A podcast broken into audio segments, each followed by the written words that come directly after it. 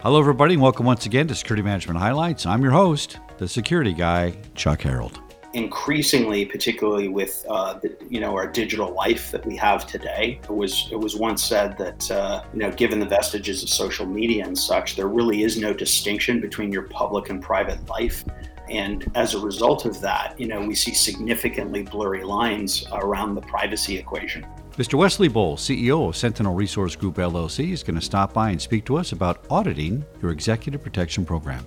Plus, so uh, I'm always worried about the uh, elevation or escalation of security incidents as a result of extreme uh, weather events. Of course, during an extreme weather event, good people become better, and bad people become worse. Mr. Keith McGlynn, CPP, CHPA, is a member of the ASIS Hospital Security Council, and he's going to speak to us today about hurricanes and hospitals. Let's welcome my first guest, Mr. Wesley Bohl, CEO of Sentinel Resource Group LLC.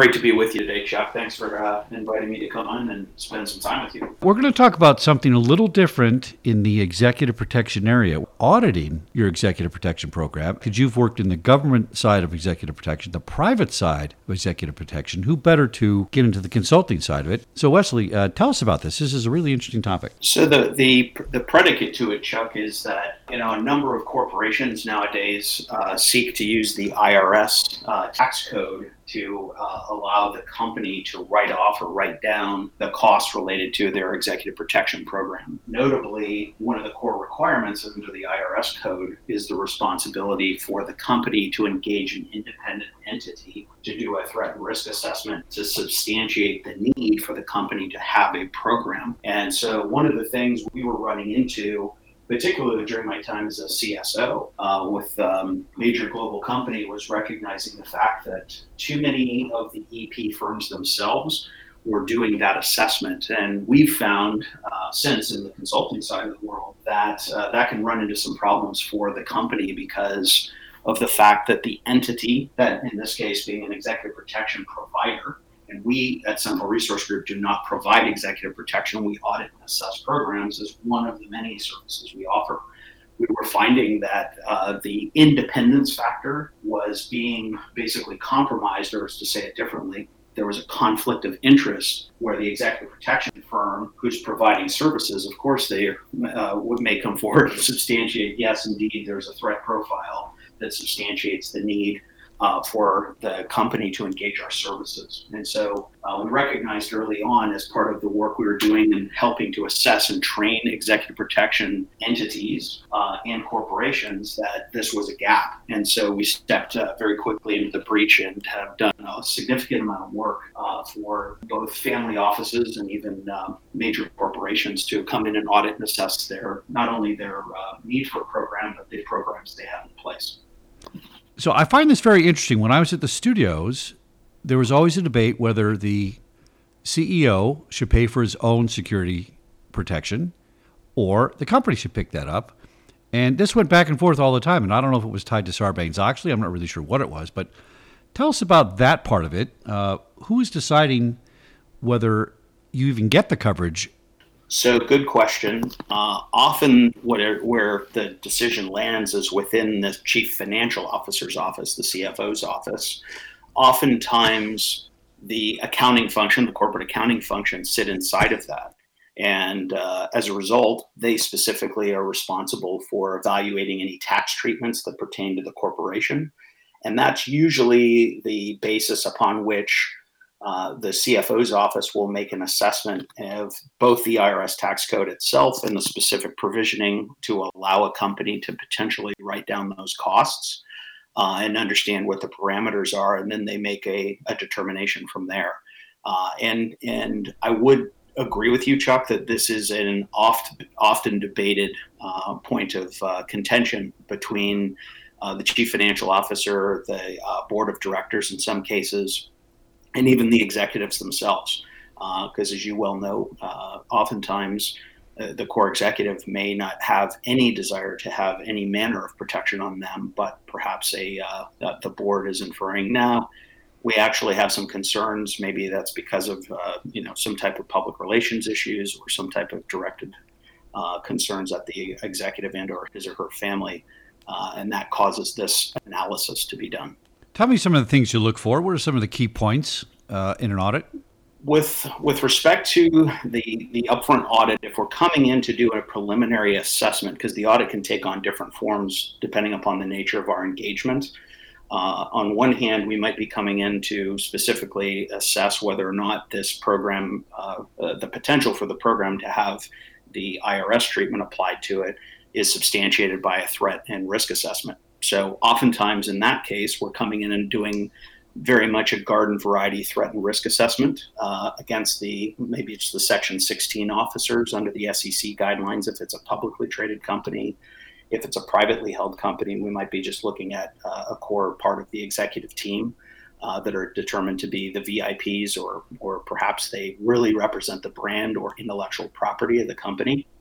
Uh, and on that basis, we're coming in and looking at it very much in, in what any security professional would recognize as very typical uh, threat and vulnerability and risk assessment on the on the principals involved. Now, from my perspective, I would think that it's almost an obligation of the corporation to provide executive protection to the C-level suite. Maybe not just the CEO, but maybe some other C-level guys, regardless of whether there's a specific threat or not, because the actual threat is interruption in the C-level service of any kind would put the company at risk.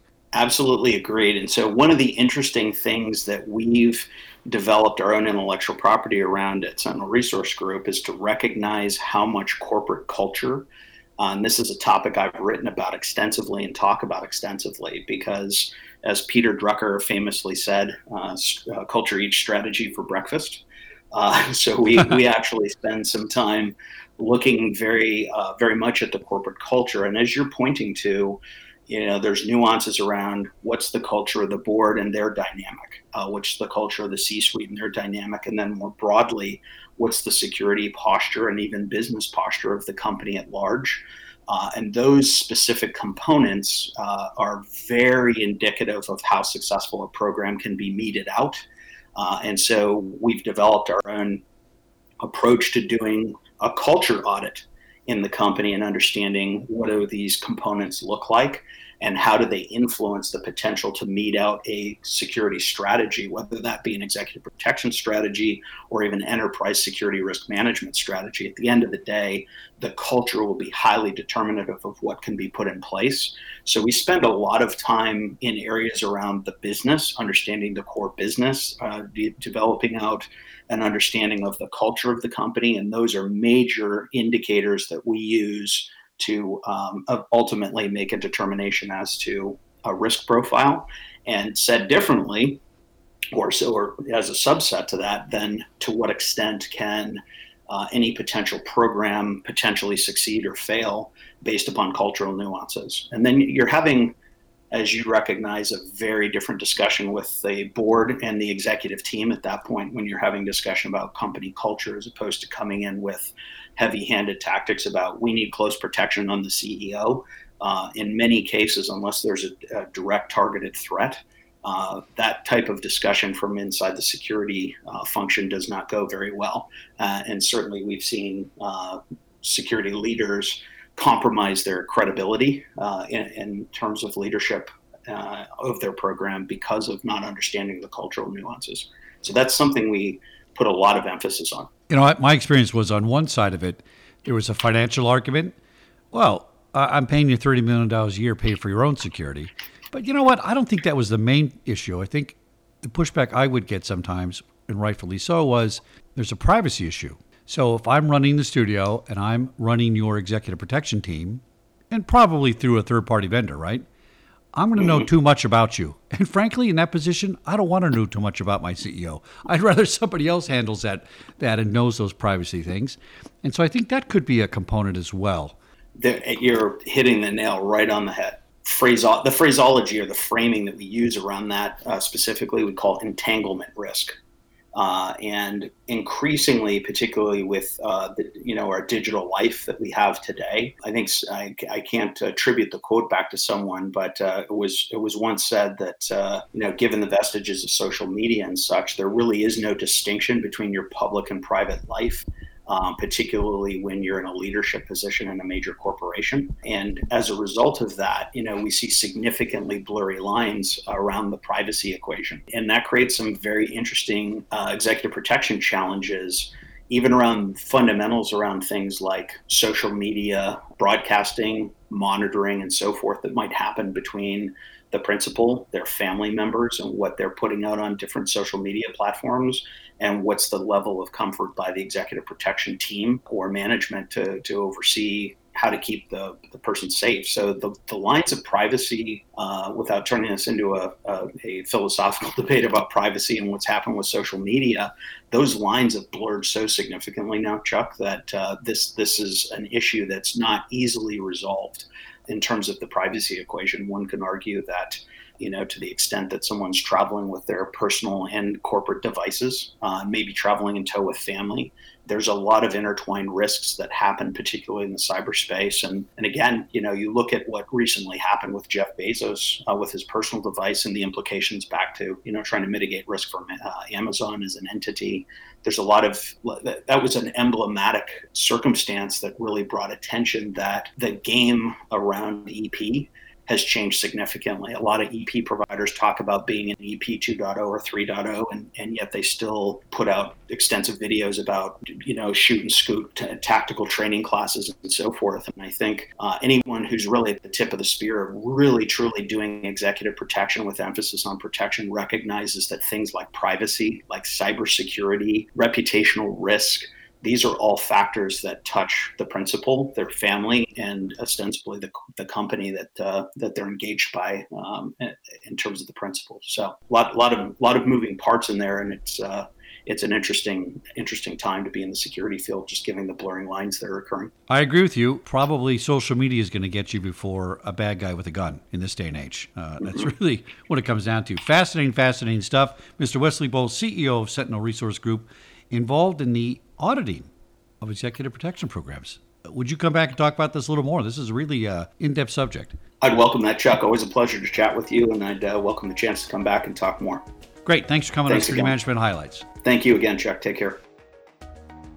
I'd like to welcome our next guest, Mr. Keith McGlenn, CPP CHPA. Keith is a member of the ASIS Hospital Security Council. And today we're going to talk about something that I always wonder about hurricanes in hospitals. Keith, welcome to the show. Thank you, Chuck. We see hurricanes on the news all the time, and you never really hear specifics about hospitals, how they did, what's going on. And, you know, hospitals, especially some of these large ones, are literally cities unto themselves with 50 entrances and all kinds of people coming and going. So tell us about your challenges in this field. Certainly. So I currently work in Houston, Texas, and Houston, of course, is a location that is uh, very familiar with extreme weather events, um, hurricanes. Uh, from uh, June the 1st to uh, November the 30th is the hurricane season for our area. And um, healthcare organizations within the greater Houston area, uh, because of our vulnerability to extreme weather events, um, have a preparedness plan. In fact, uh, according to CMS guidelines,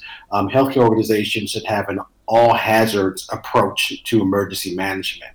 So, one of the things that we do uh, to ensure that we're prepared for extreme weather events is that we do a lot of work to prepare ourselves so that we can continue to provide services to the community even during an extreme weather event. So, as a result of knowing when the hurricane season will take place and will it will end, uh, most healthcare organizations uh, ensure that they have a predetermined plan on how to handle a variety of issues that may result um, during a extreme uh, weather event. So, one of the things that um, healthcare organizations in Houston um, are keenly aware of that they must have supplies on hand. Uh, according to CMS guidelines, healthcare organizations are required to have a minimum of 72 hours of supplies. That means food, uh, fuel for the generators, uh, supplies to sustain themselves uh, independent of community resources for at least three days. So organizations are uh, keenly aware that they must have that on hand, and they do a, a very good job in respect to that. Um, in terms of security, um, of, of, course, um, healthcare organizations are part of the community. We serve the community on a daily basis. Um, and in fact, during an extreme weather event, uh, that uh, commitment to ensuring that the community is taken care of from a healthcare standpoint um, is um, realized uh, more greater during such an event. Hospitals have to be prepared for victims, but hospitals in that situation can be a victim themselves. This is a very that's very challenging for hospitals. It is. Um, at the end of the day, um, again, healthcare organizations are part of the community. We serve the community every day and taking care of the uh, medical needs of the community. And during a hurricane event, of course, there are uh, uh, issues that are occurring with individuals from a mass casualty standpoint. There are individuals who will be coming to the hospital um, as a result of flooding uh, or hurricane damage to their homes where they can't get to a shelter. They may present to the healthcare organization. And so hospitals have to be uh, prepared to handle the influx of victims from the hurricane event, those that are displaced as a result of the hurricane event, as well as ensuring that we are protecting those individuals that are inside our facilities from our nurses, our doctors, our, our volunteers, um, and other patients. Uh, to ensure that only the people who have legitimate reasons for coming into our facility are actually coming into our facility. So, security forces, uh, security leaders have to ensure that they have a controlled access plan um, there has to be a mechanism in place to ensure that we are checking and validating that people legitimately uh, need to access the healthcare organization during an extreme weather event. Oftentimes, there are individuals, as we learned in other uh, hurricane events uh, in other parts of the country, where individuals who have nefarious intent uh, attempt to enter a healthcare organization um, as a result of people being distracted um, with taking care of the patients and dealing with the influx of visitors and maybe even handling some damage to their property. Um, individuals take that opportunity to come in and to steal drugs and uh, steal personal property as well as hospital property. And security forces have to be on point to ensure that they are screening individuals before they enter into the facility um, as well. So t- tell us about some initial response procedures uh, for the security aspect of a hospital that really help fulfill the health service mission.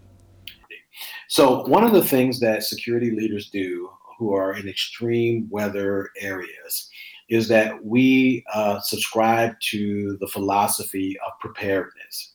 Uh, before hurricane season begins, there has to be plans that are uh, in place to ensure that we're able, from a security standpoint, to do our jobs. And so, one of the things that we do is that we uh, subscribe to a plan of identifying staff members on the security team who will be the quote unquote ride out team. These are the individuals who will work during the hurricane event. They're on duty, they're providing around the clock protection, and we identify those individuals prior to the hurricane season who will be part of this ride out team. And then there's the team that's the prep team or the cleanup team. These are the individuals who do things prior to the hurricane making landfall. They're preparing the facility, they're getting things ready. And these are the individuals who, after the hurricane event has passed, will come on duty to relieve the ride out team. So you want to make sure that you have enough resources in the house to deal with any security incident that may occur because you may be isolated for a period of time based on the conditions out in the community. Um, also, security leaders um, that are uh, prudent in terms of ensuring that they are able to provide the level of security that's necessary during an extreme weather event will ensure that they have controlled access plans. Again, at the end of the day, you're going to have an influx of individuals coming into your facility from a variety of sources. So, any entry point into your facility during an extreme weather event, there has to be a controlled access plan, meaning a security officer or police officer who is at the door just making sure that the individuals that are coming in um, are there for legitimate purpose. People that are coming in for medical treatment are uh, taken uh, immediately to the appropriate place so that they can be treated. Those who are being displaced have been displaced, I should say, because of an extreme weather event putting them in a location so that we can contact city or county resources so that they can come and take those individuals to um, an appropriate shelter location that's been set up. And of course, um, as being part of the community, we will ensure that we're taking care of those individuals. We're giving them food, water, and supplies that we have on hand to ensure that they're taken care of as well. Um, so we really need to ensure that we are stepping up our our security game, as it were, during an extreme weather event, because there are a lot of unknowns that occur, occur during every hurricane. Now, would it be safe to say that in general, a hospital is staffed up to a point where it can do an initial response for any number of, of, of emergencies? Would that be a fair statement? That's true. So, healthcare organizations, including the security component of a healthcare organization, are appropriately staffed so they can handle a variety of emergencies. As you can imagine, Chuck, uh, that during the course of a day, there are multiple emergencies that occur in healthcare organizations, from medical to facility-related uh, medical, uh, excuse me, emergencies. And uh, healthcare organizations are staffed appropriately to handle those emergencies. So you're the guy in charge of all this. Tell me what your probably number one concern is when an event like this is activated. What, what do you really worry about the most? So uh, I'm always worried about the uh, elevation or escalation of security incidents as a result of extreme uh, weather events. Of course, um, uh, you know, during an extreme weather event, good people become better, and bad people become worse. Oh, good point. Um, and, as a result, again, security leaders, uh, and, uh, and, myself included, are concerned with the safety of individuals within our uh, organization and the protection of personal or organizational property. That is an uh, absolute necessity during an extreme weather event. So that's one of the things that I'm concerned about. And including in that is that, you know, again, ensuring that the people who are in your facilities are coming in for legitimate reasons. So that screening process that I talked about, that controlled access plan is absolutely essential to ensure that you have a safe environment and that you're mitigating security incidents to the best of your ability. So, so also again, um, we're, we're also concerned, especially with uh, facilities, uh, healthcare organizations that have what we call off-site locations, um, that we are using technology. If those uh, those uh, locations are typically not staffed or smaller um, plant clinics, but they were using technology to manage what's happening. So from cameras and access control and duress, uh, duress alarms, but uh, intrusion alarms, that we're kind of aware of what's happening because again, at the end of the day, we're concerned with those um, those facilities being vandalized or potentially looted uh, during a hurricane event um, as well. So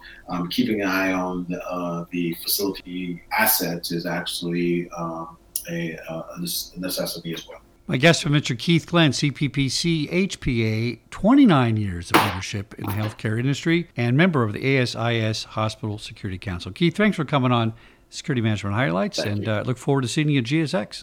Thank you.